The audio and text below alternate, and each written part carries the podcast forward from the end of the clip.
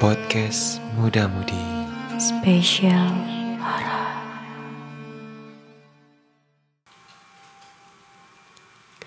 Hai. Kembali lagi bareng sama gue Zulfa. Dan juga gua Farid. Di podcast Muda Mudi Spesial Horror. Tentunya kita akan tetap hadir setiap malam Jumat jam 7 malam Menemani teman-teman semua dengan cerita yang super creepy Yap, betul banget. Dan buat muda-mudi yang mau mengirim ceritanya atau sharing ke kita mengenai pengalaman-pengalaman yang pernah dialamin, bisa langsung aja kirim ke kita eh, lewat email. Bisa di mana Kak Farid? Di pemudafm at gmail.com Yap, atau bisa juga lewat DM Instagram kita di @pemuda Pemuda. FM Dan dari judul podcast kita pada malam hari ini, Kita kembali mengundang salah satu pendengar podcast setia kita yap, Yang akan turut membagikan cerita horornya melalui telepon mhm. mungkin langsung aja kita Langsung aja. telepon ya.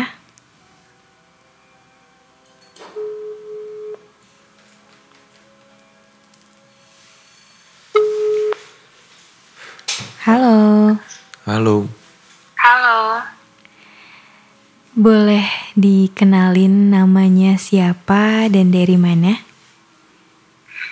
nama gue Raisa dari Bandung. Oke Raisa, se- Raisa sebelumnya sering ngedengerin podcast kita ya Iya, sering.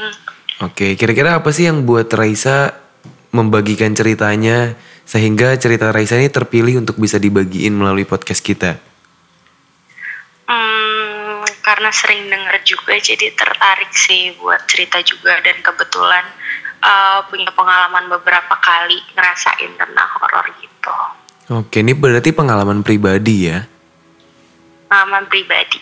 Oke, kalau gitu langsung ceritain aja Raisa. Oke, langsung diceritain aja ya Raisa.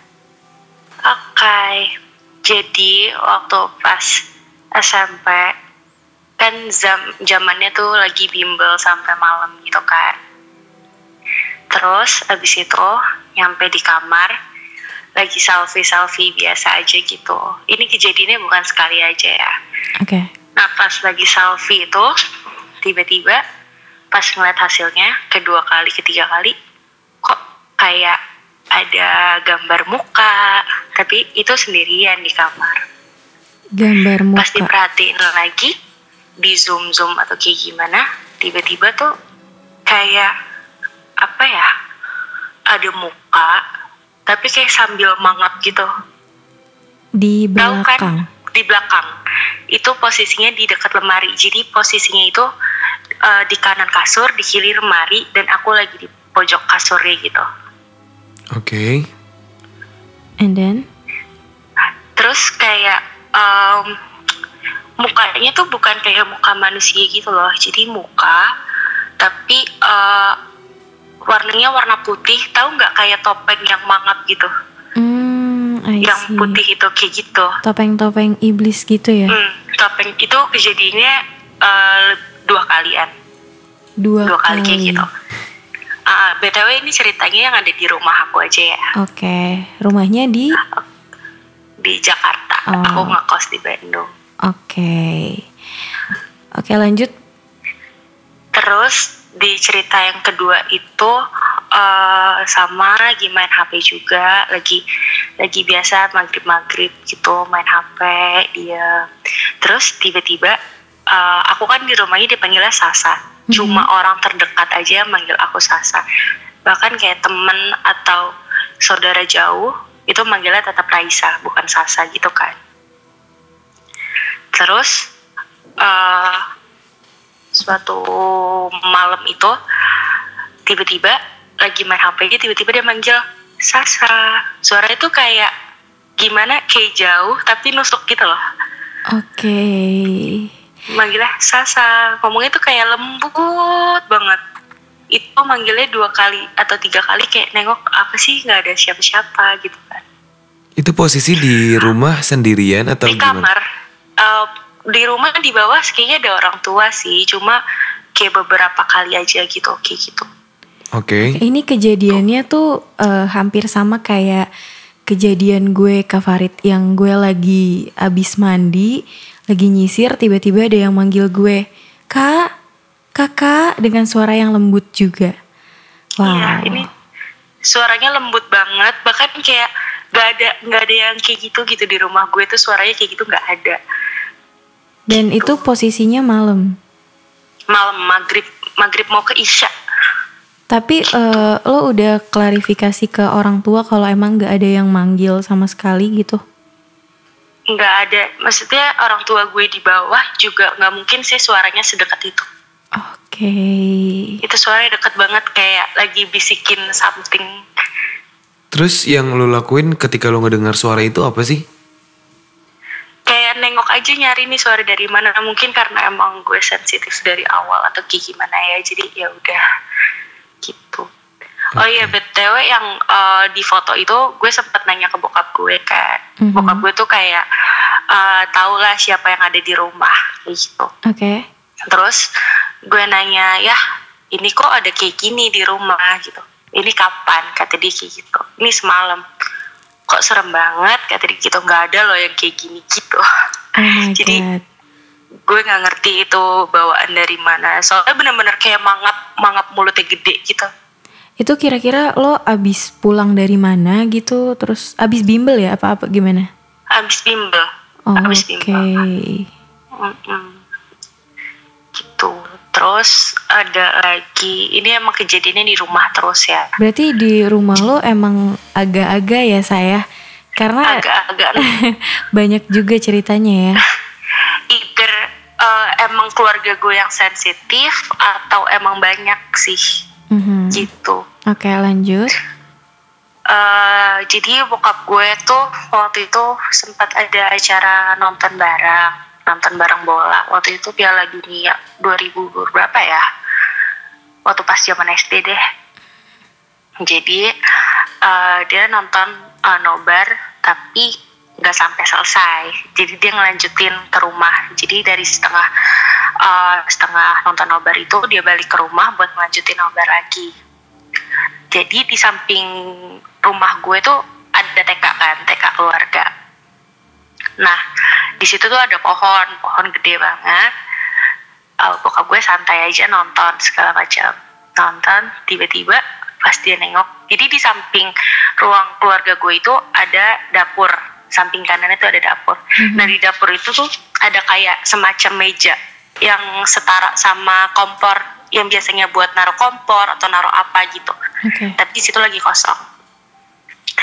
Terus pas bokap gue nengok pelan-pelan, dia kayak ngeliat ada nenek-nenek duduk, terus dia sambil ketawa kayak hihihihi gitu. Oh my god. Merinding. Dia kayak gitu terus kayak ketawa terus-terusan, terus-terusan sampai bokap gue akhirnya kayak kabur ke dalam kamarnya. Wow. Duduk di atas meja itu. Ah, ah. Sebenarnya banyak sih kejadian yang tentang si TK itu juga. Misalnya gue abis pulang parkir, terus kayak tiba-tiba ada yang ngeliatin dari jendela kelas itu, kayak tiba-tiba kepala set gitu nongol. Wow. Ada yang bener-bener paling lo takutin itu kejadiannya apa tuh Sa? Di rumah atau di kamar gitu? Hmm, paling yang selfie itu sih kayak soalnya deket gitu dianya sama yang ngomong, yang panggil nama gue gitu. Tapi Pernah. keluarga lu kan sering nih ya ngalamin yang kayak gitu-gitu. Hmm. Itu ada gak sih usaha kayak misalnya manggil ustadz atau apa untuk menghilangkan makhluk-makhluk itu gitu di rumah?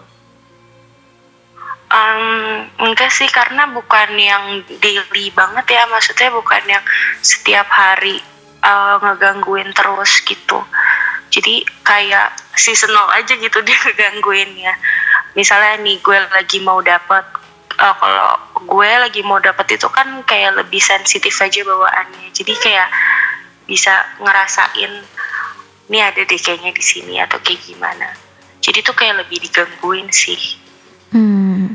Tapi pernah sempat ada yang kesurupan gitu nggak sih di rumah lo Sa? Hmm, yang kesurupan di rumah gue nggak ada. Nggak ada sih paling kayak diikutin aja. Oke. Tapi lu pernah secara langsung ngeliat eh, penampakan itu atau gimana? oh pernah waktu itu. Jadi eh, gue kan jualan. Anjir ada yang ngetok-ngetok. Jadi kan jualan. Nah terus habis itu eh sumpah ini dengan ngetok-ngetok kesan gue. Serius ya? Eh, jadi tuh kan ada yang ju- eh, gue lagi jualan terus eh, ngasih COD-an tapi di rumah gue gitu kan Oke. gue nunggu eh, di apa di depan pagar nah Mhm. pagar itu di depannya ada kayak pohon gede gitu kan terus gue kira itu tuh eh, daun apa kayak goyang-goyang gitu kena angin tapi pas gue lihat itu kaki Oh my god. Terus lu teriak nggak? apa Teriak nggak?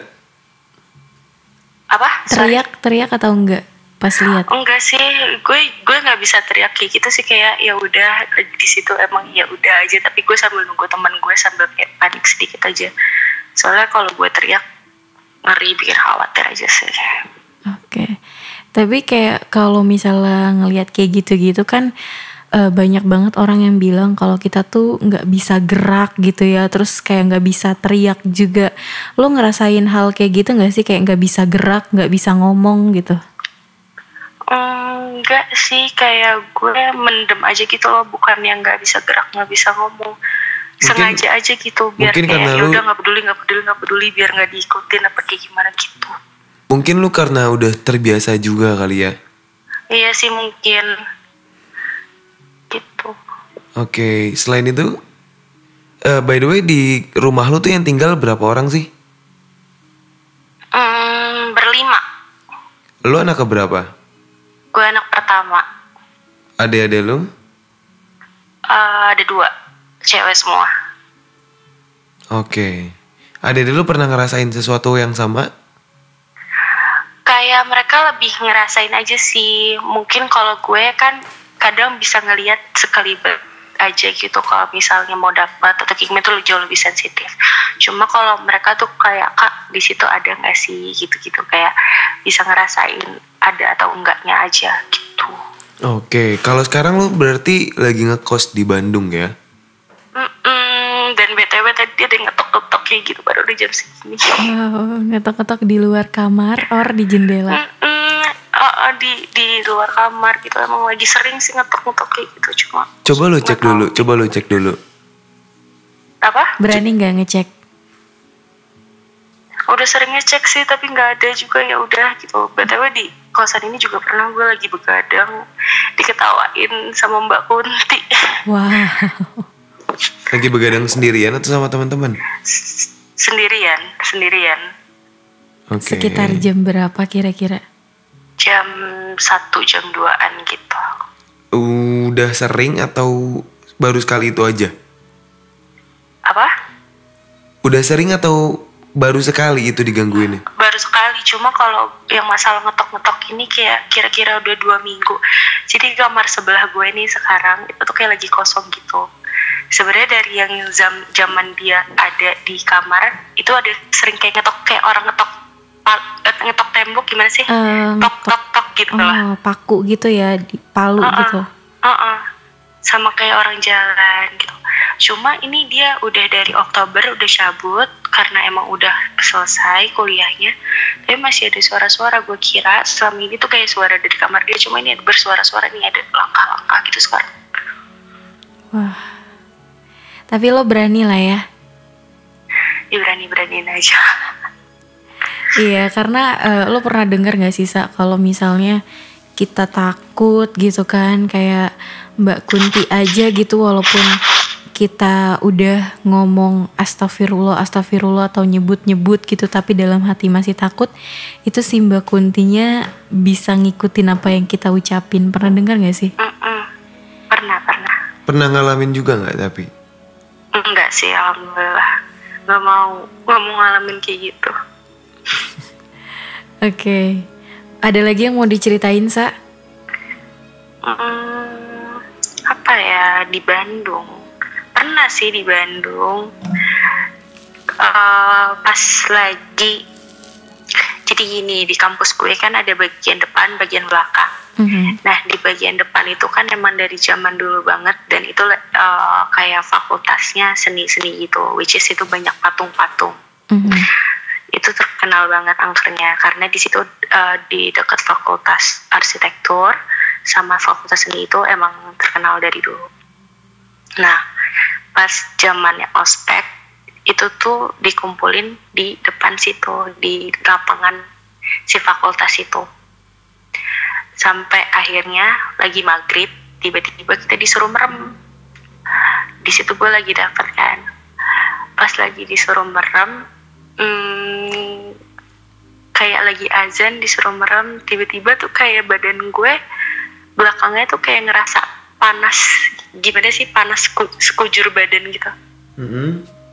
Uh, uh, terus habis itu gue kayak ngerasa oh ini nggak benar. Karena emang biasanya itu tanda-tanda gue. Jadi tanda-tanda kalau misal gue diikutin sesuatu atau kayak gimana dari bagian tulang ekor sampai uh, punggung tuh super panas nah Oke. pas gue lagi ngomong astagfirullah oh selama gue nyebut-nyebut gue baca doa apa segala macam panasnya tuh nurun jadi bagian dari punggung misalnya dari punggung sampai ke bagian apa sih namanya pertengahan lah Mhm. pertengahan itu kayak dingin tapi bawah sampai bawah tuh masih panas jadi kayak setengah-setengah gitu itu tanda-tandanya Oke. nah terus gue eh, gue nyebut gue nyebut gue nyebut sampai pokoknya dia sampai udah lumayan dingin semua gitu nggak panas lagi badannya. Eh, gue berhenti kan. Pas gue berhenti tiba-tiba panas lagi sekujur badan gitu sih. Nah kalau misal lagi kayak gitu gue biasanya nanya ke bokap gue ya ada yang ngikutin aku nggak? gitu. Pernah waktu pas gue kayak semacam KKN gitu Mhm. eh gue tuh lagi neliti bagian religi. Nah, gue itu semacam KKN di daerah pokoknya antara per- perbatasan Jawa Barat sama Jawa Tengah, gue lupa daerahnya.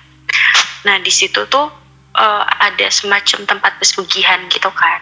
Oke. Jadi kayak semacam bukit. Nah, itu ada pintu masuknya. Ada pintu masuknya, terus eh, itu tempat pesugihan semua. Bahkan yang parkir di depannya itu platnya plat B, plat E, plat F. Which is itu jauh dari tempat itu. Mhm. Terus eh, di situ tuh ada kayak kuncennya gitu. Jadi gue lagi nunggu kuncennya buat gue interview kan. Pas eh, di tempat itu tuh ada kayak monyet yang ngejaga itu. Selama nggak ada kuncennya tuh monyet tuh baik gitu nggak macem-macem. Tiba-tiba pas ada kuncennya datang, monyet tuh jadi kayak garang yang kayak mau Menerkam. apa sih? Nyakar orang gitu loh. Udah sampai akhirnya pas sama si kuncennya itu dia nanya mau apa? gitu kan. Dikira kita mau pesugihan atau kayak gimana kali ya makanya nanya mau apa gitu. Mhm. terus kita bilang mau interview segala macam oke. Nah pas di perjalanan jadi tuh uh, di tempat pesugihannya itu tuh uh, ada kayak semacam pohon tapi pohonnya itu tuh yang gimana sih yang rimbun menutupi jalan tapi di atas nggak menutupi jadinya kayak ada jalan teduh gitu dari pohon itu Oke. Oke. Uh, uh, terus jadi di situ gue bareng sama temen gue yang bisa lihat juga Eh, terus badan gue udah panas lagi di situ kan oh gue ngerasa nih ada apa nih gitu Eh, pas gue jalan ke kiri panasnya ikutan di bagian kiri badan gue pas gue jalan ke kanan panasnya ikutan jalan ke kanan gue terus gue lihat di atas ada apa sih gue tanya kayak gitu kan ke temen gue ada Mbak Kunti ya. Jadi Mbak Kuntinya tuh kayak gimana sih kayak semacam cicak gitu loh. Posisinya semacam merayap kayak cicak tapi di daun-daun itu. Oke, di ranting atau di daun? Di rantingnya berarti. Jadi soalnya kayak merambat banget gitu pohonannya. Oke. Nah, sampai akhirnya gue jalan, gue kayak ayo ayo cepetan udah nggak enak banget badan gue udah gue sampai mual apa segala macam. Cepetan ke tempat penginapan. Terus pas ke tempat penginapannya gue kayak ngerasa lagi ini kok masih ada panas-panasnya ya gitu ada gue WA bokap gue ya ini ada apa kok aku ngerasa nggak enak ada yang kayak ngikutin ya gitu kan Iya kak ada yang ngikutin kamu bentukannya harimau. Kata bokap gue kayak gitu. Wow. terus disuruh kayak baca doa yang biasa dikasih bokap gue dan lain-lain. Terus hilang udah nggak panas lagi. Itu sih. Berarti emang lo sering merasakan eh, panas di tubuh kalau emang ada sesuatu yang menempel gitu ya saya? iya sering. Kalau ada apa-apa langsung panas gitu badannya Oke. tapi khusus bagian belakang aja Belakang aja berarti yang panas belakang ya. aja Wow. Dan lo menyadari lo mempunyai kemampuan itu dari kecil atau pas da- eh, umur lo udah udah dewasa gitu? gue tuh pas kecil kayak bokap gue sering gimana ya mungkin yang denger aneh kali ya jadi bokap gue tuh kayak sering ngajak ngomong sama sesuatu gue inget. Pokoknya bokap gue emang juga bisa turunan juga kakek gue juga bisa. Jadi kayak apa ya dia kayak ngajak ngomong sesuatu gitu tapi yang jelas bukan manusia gitu.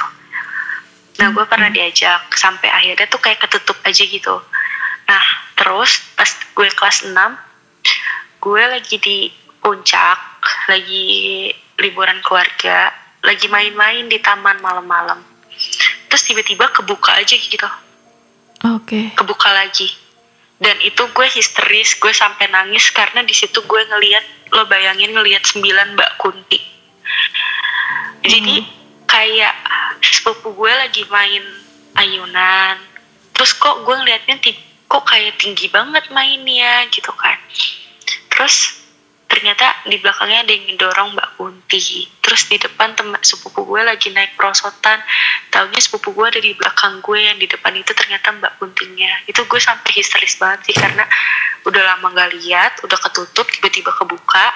Sampai beberapa tahun akhirnya ketutup kayak sekarang. Maksudnya kayak lebih ngerasain kadang-kadang doang liatnya gitu sih Oke, dan lo mungkin lebih nyaman juga sama posisi lo yang sekarang kali ya? iya lebih nyaman sekarang Oke, mungkin eh, cukup kali ya sa ceritanya. Dan Oke. lo nggak takut kan? Dan udah nggak ada suara ketok-ketok lagi kan? udah nggak ada Nggak ada. Karena by the way ini kita teleponan setengah jam setengah satu malam ya saya. Iya Oke, thank you banget ya Raisa udah Thank you Reza. sharing-sharing Oke. mengenai cerita horornya. Semoga eh, bisa membuat bulu kuduk para muda-mudi tambah merinding ya. Oke, Sa. Thank you ya, Sa. Thank you Sa. yo sama-sama Wah, itu dia pesugihan. Ini lumayan horor sih. Bukan lumayan lagi horor banget ya. Tapi lo percaya sama adanya pesugihan-pesugihan gitu gak sih Kak Farid? Percaya, percaya. percaya dan memang ada ya di beberapa eh, apa namanya beberapa daerah di Indonesia ya Percaya, tapi menurut gue orang-orang yang kayak gitu orang-orang bodoh aja. Heeh, karena percaya sama hal-hal yang ya Yang seharusnya nggak disembah gitu. seharusnya nggak disembah oke mungkin itu aja kali ya podcast eh, muda-mudi kita pada malam hari ini Tapi sebelumnya dari tadi gue silent karena gue lagi mencari sumber suara yang nggak tahu nih Jupe denger apa enggak ya. Karena gue lagi lepas oke headphone.